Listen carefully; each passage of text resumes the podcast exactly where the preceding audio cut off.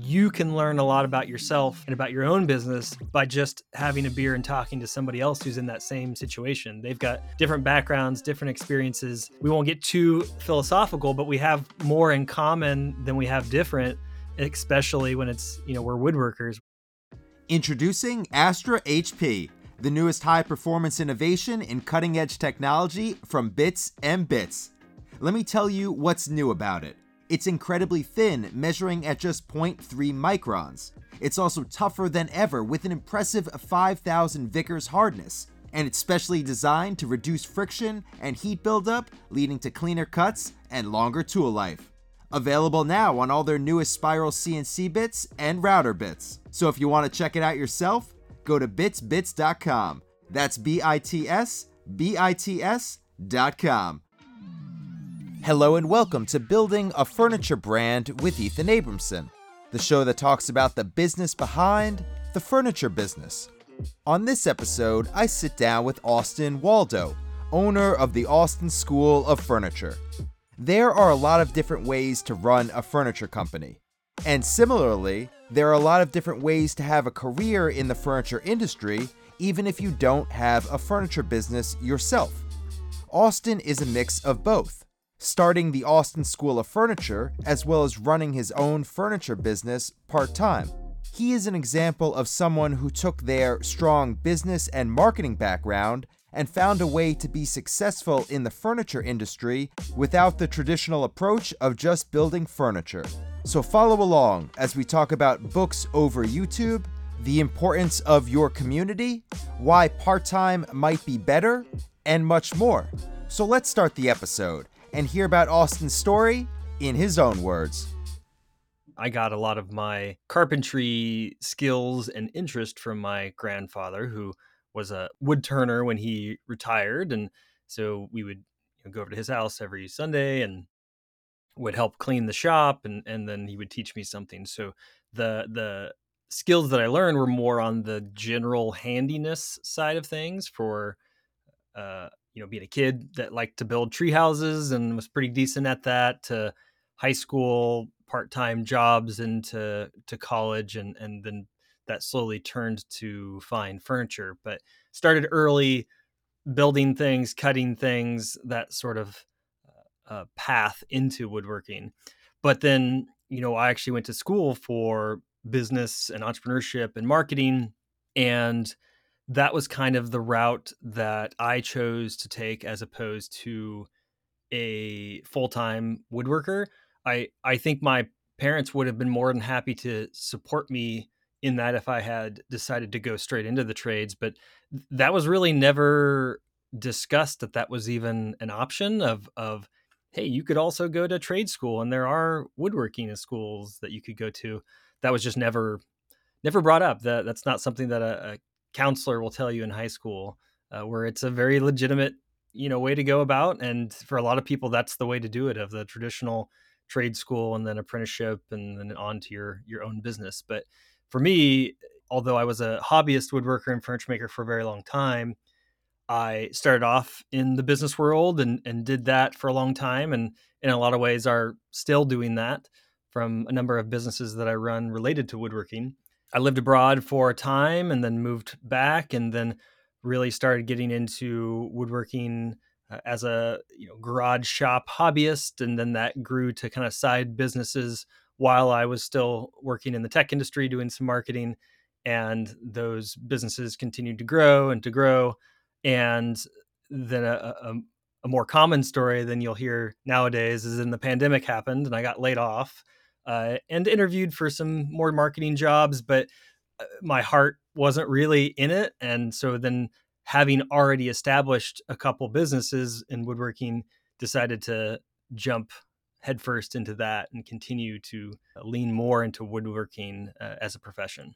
I like to tell people who want to have a furniture company that you should go to business school like you did. You should take business classes you should learn that side as well as the artistic side of the business. Mm-hmm. But the problem with that is that once people do that and they really they start learning the business and the economics of running a furniture company, they start looking at it from a very different view, from a business side view and they say, this is a very hard business to make a living in. And it's true, there's not a lot of margin, there's not a lot of opportunity for substantial monetary growth Yeah. Mhm. compared to a lot of other jobs out there. You can love this industry like a lot of us do and enjoy it, but if you want to get rich, this isn't a get rich quick type business. When you were going to business school and you were learning about all this, how did your thoughts on running a furniture company change once you went to school and looked at it from this new lens? I think in terms of business school definition, pretty much everything has been true about about woodworking. Once you understand profit margin and scalability, it's very very true to to woodworking. And there are definitely scalable ways that you can, you know, grow a woodworking business on the education or content side. Um, and we, I'm sure we will probably talk about that in a little bit. But one thing that people don't talk about enough is lifestyle and mental health and the idea that yes, money doesn't bring you happiness, but a certain amount of money brings you a certain amount of happiness, or at least having uh, comfortability. And I so there, there's a trade off, and I think it would be nice that if business schools discussed, you know, what's important. You know, is it being able to spend time with your family and working for yourself and being flexible, or only having a nine to five and having benefits and making lots of money?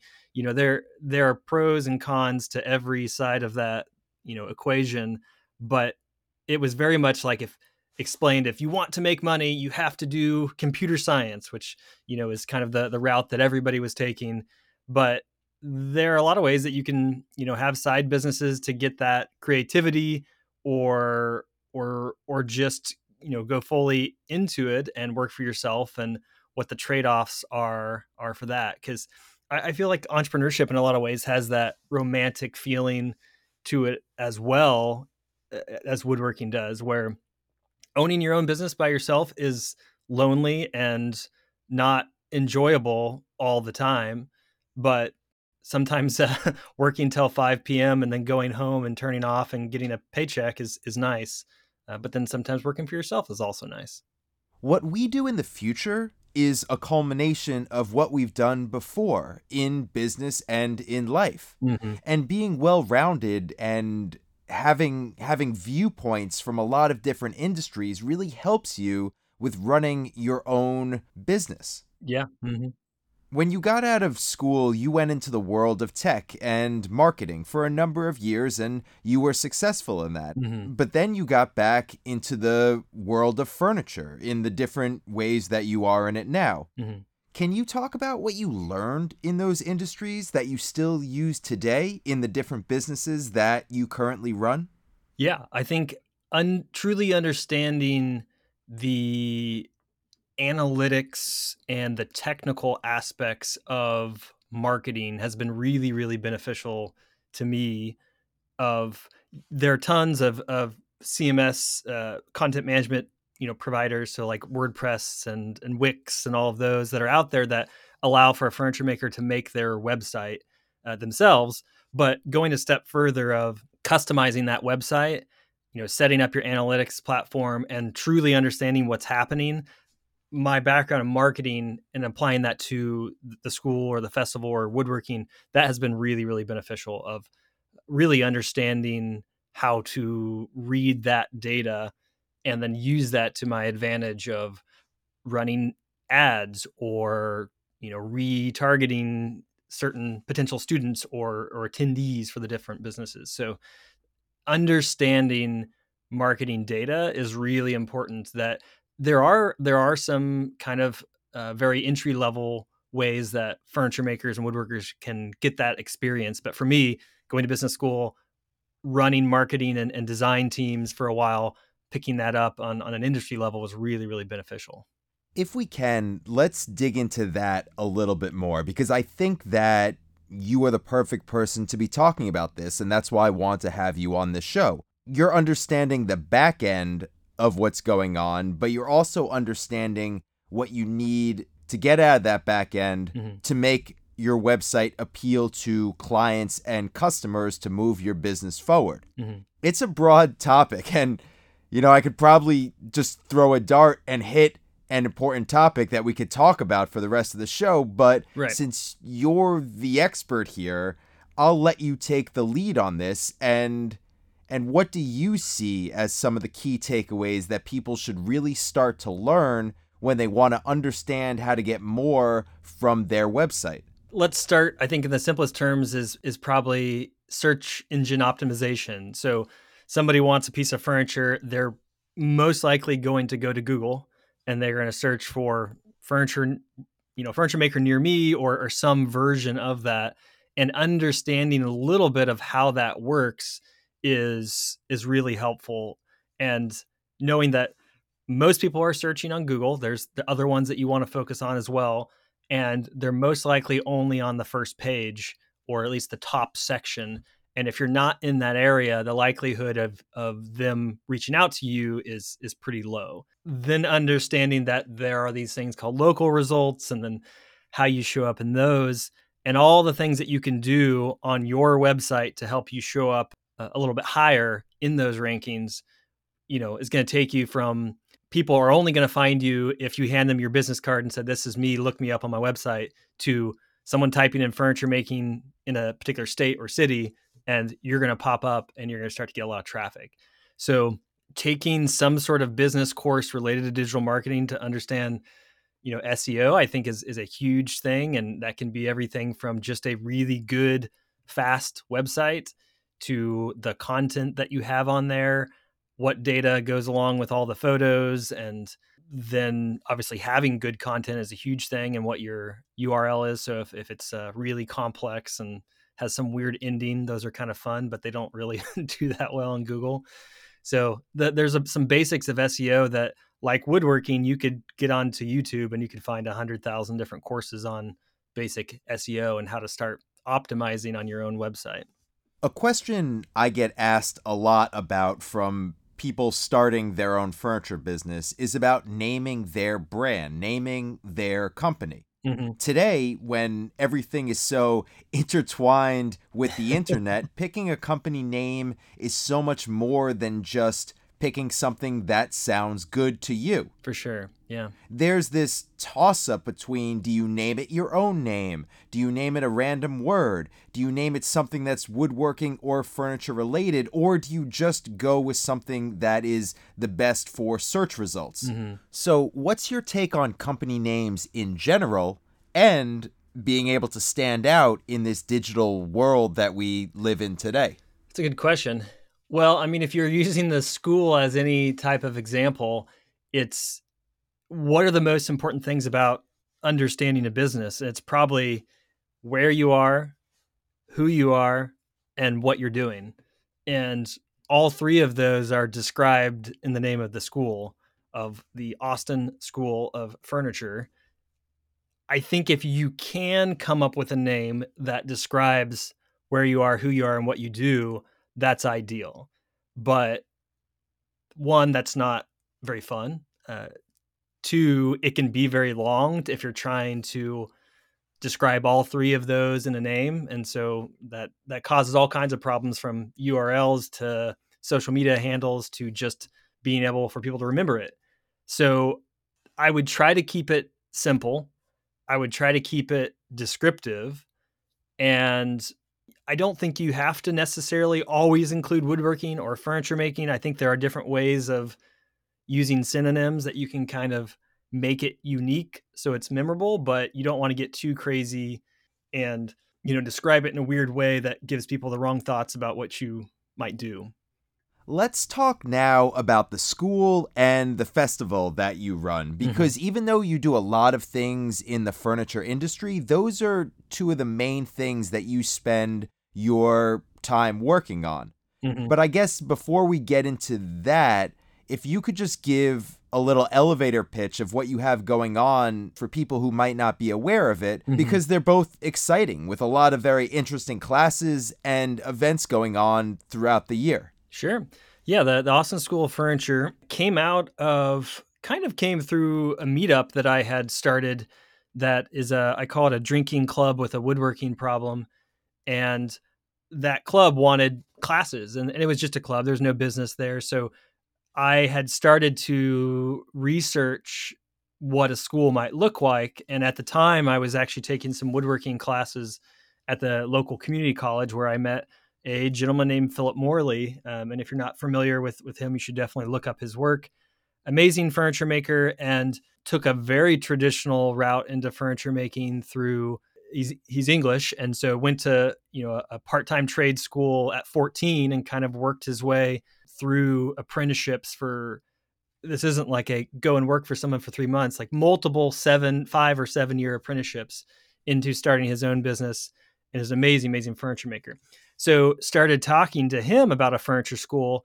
And ironically, he was telling me that uh, just recently someone else had pr- approached him about uh, starting a furniture school. And he said no, because they were a furniture maker that wanted to start a business with him. And although I kind of still argue this with him, he was like, Well, you're not a furniture maker, you're a businessman that wants to start a furniture making school. And it's like, Well, I, I don't agree with that. But sure, I, I get where he was coming from, where we started talking about a, an actual business that happened to teach people how to make furniture and what that would look like in a modern day, expensive, tech focused city like Austin. And so started the school in 2018, and it was very much small evening classes, dip your toe in just to some really small projects. And that kind of grew over five years to we, we have a, a, warehouse down South Austin. It's about 5,000 square feet. And we're doing evening classes, daytime classes, weekend classes, much longer training programs, bringing in instructors from North America to teach specific classes and then uh, all kinds of content related to furniture making. So there's something for all uh, experience levels and all backgrounds and all timelines where you can take a, an approach or a different way into woodworking than a you have to go to school for it or or uh, a traditional kind of apprenticeship program. With having this school, you get a very 10,000 foot view on this industry, on the furniture industry, whether it's people who are coming in as students trying to be a part of the furniture industry or teachers who are coming to the school mm-hmm. and already have established businesses of their own. Mm-hmm so you get kind of a clear picture of what's going on, this removed view of the furniture world. Right. Being able to see everything at once, the start of a career and the middle of a career and an established career. Is there a theme that you see or could share from all these different people about the world of furniture? Yeah, I don't know. I mean, at least the advice that I give to people is if if you don't have to wholly rely on your furniture making to pay your bills, then I think you'll be much better off. So, I mean, that could be another job, that could be teaching, that could be uh, making content, that could be making cabinetry. You know, there's all these different ways, but if you have some way that you can supplement your income and then also do the furniture making, I think you'll you'll be better off. So I've seen that as kind of an industry indicator, but also as something that I would personally recommend for somebody where eh, it's almost like um you know your your risk should kind of equal your your skill level in a way where if you are debating whether or not you should start a, a furniture making business you know what's the most expensive piece of furniture that you could feasibly make and sell and when you break that down to an hourly rate, it's likely not going to be able to pay even minimum wage. So if if your ability is not really high, then you probably shouldn't start your own business and take on debt or, or eh, you know, I would recommend don't take on debt if you don't have to at all. But so how do you get your skill level to be that high where it makes sense to start your own business? It's just to start. Like go make some cutting boards and sell them at a farmer's market and you know start there get better take classes make furniture sell it to your family and friends. Don't give away your furniture to your family and friends charge them and get used to that get clients and then once your skill is really high or, or hopefully on its way to being there then start a part-time business or a full-time business. I think have people often think that you have to be full-time to be a furniture maker it's completely acceptable to be a part-time furniture maker and you know you might debatably have more fun that way it's a lot about muscle memory just like building things and knowing how to build things physically is physical muscle memory and you have to be able to repeat that being able to run a business and being able to talk with clients and being able to do your pricing and the business side of it is really about muscle memory and like you said just jumping into mm-hmm. it you can make all the plans you want to have a furniture company but if you jump in in the deep end and you don't know how to swim you don't have that muscle memory you're going to not do well i don't want to say you'll fail because i hope that everybody succeeds but you need to have that that background and that's mm-hmm. what i guess taking classes in your mind would would give there are people who are are not in areas where there are classes. And so I know that you would say fly out to Austin. We'd be happy to have you there. but, you know, woodworking schools aren't aren't incredibly prevalent all over this country and all over the world. There's a lot, but there's also people who aren't close to them. What are some things that you could say people should be doing to practice and to learn on their own so maybe they get up to that level and that skill level and they're starting to sell things and then they can go and actually take an apprenticeship or go to a school or something like that. Yeah i i would recommend the as the first step is get books or magazines. And i don't say get uh, go to youtube first because i think just as much as there is amazing content on youtube there's also a lot of very incorrect material and content on youtube. So getting a, subscription to a, magazine or going to the library and getting woodworking books and starting there to get yourself woodworking literate and then jumping into woodworking is a or woodworking on YouTube is a great way to get started. And yes, there might not be schools in a particular area, but there's likely woodworkers in that area. Maybe there's a club or a guild that you could get into. Uh, if not, call up a woodworker and ask if, hey, I'll sweep the shop every Tuesday and you teach me a, a, woodworking thing here and there and see if they'll let you come work for them for for free. Um, I will say, don't feel like you should get paid as a assistant just starting out. If if you want to get in somewhere, you're gonna have to put some skin in the game and and offer to help for free, and then maybe they'll get around to being able to teach you and pay you. So I think any ways that you can take in knowledge and content before you start physically doing things, then I, I, think that's a great way to get started.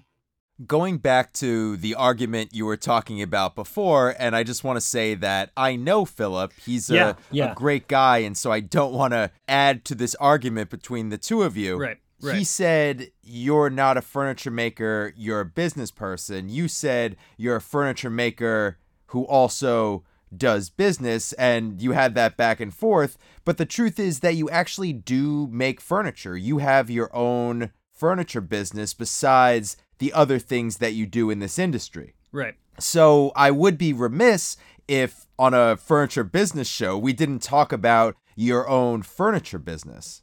Let's talk about your company and how you're taking clients and at the same time being able to manage those clients while running all the things we've already talked about and more. The the first thing that I typically do with a client is to explain my situation, which is my timeline. It's like, hey, this piece is going to take me six months to make, and that does not mean that the piece will take me six months of time. It's just I might be able to do an hour this week. I might have a full week next week. I might not have any time next week. We'll we'll kind of just see what the the schedule uh, ends up being. So that's usually the the first part is explaining that situation. So although I do commissioned work, I would say 75% of what I'm doing is spec work and that uh, essentially means I'll I'll pick a a style or a skill or a new technique uh, or or some you know doodle that I've done recently and decide to build a project around that and then try to sell it. And oftentimes that spec piece then leads to something custom. So as long as the the client is is okay with my weird timeline, then it works out well. So, for instance, there's a, a really great furniture show here in Texas that's in Kerrville called the Texas Furniture Makers Show. And if you're in Texas, you should definitely check it out uh, or put a piece in. And, and that's a really good way to not only show off your work and meet other furniture makers, but uh, sell a piece potentially, get new clients, things like that. So for someone like me that does a lot of spec work, galleries and furniture shows are a great way to actually offload those pieces. Let's talk about pricing pieces for a part time furniture maker like yourself. Mm-hmm. Pricing pieces out to be competitive in a world that you're not able to be competitive in because of your time and other things and other constraints that you need to focus on is hard. It's also hard to want to price competitively sometimes because this furniture is not your only paycheck. And you think you can get away with maybe not charging as much as you feel like you need to. Mm-hmm. But for the most part, part-time people would love for their company to become to become their full-time job in the future. So they need to run their company with that in mind.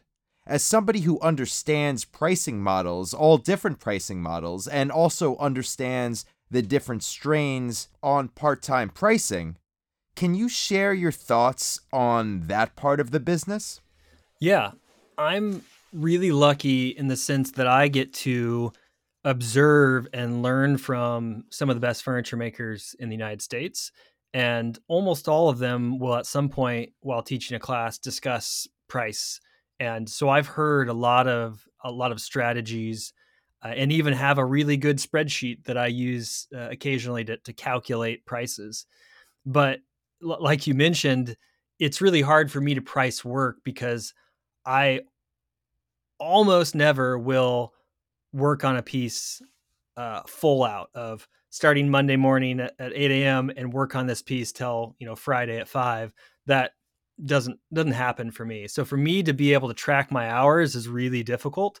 But that's the first step that I would tell people to do is get some sort of app or a notepad or some way to truly understand how many hours it takes you to do a piece and think about it from a sense of well you also designed that piece you probably also drove to the lumber yard you know how much physical time are you actually spending around that piece.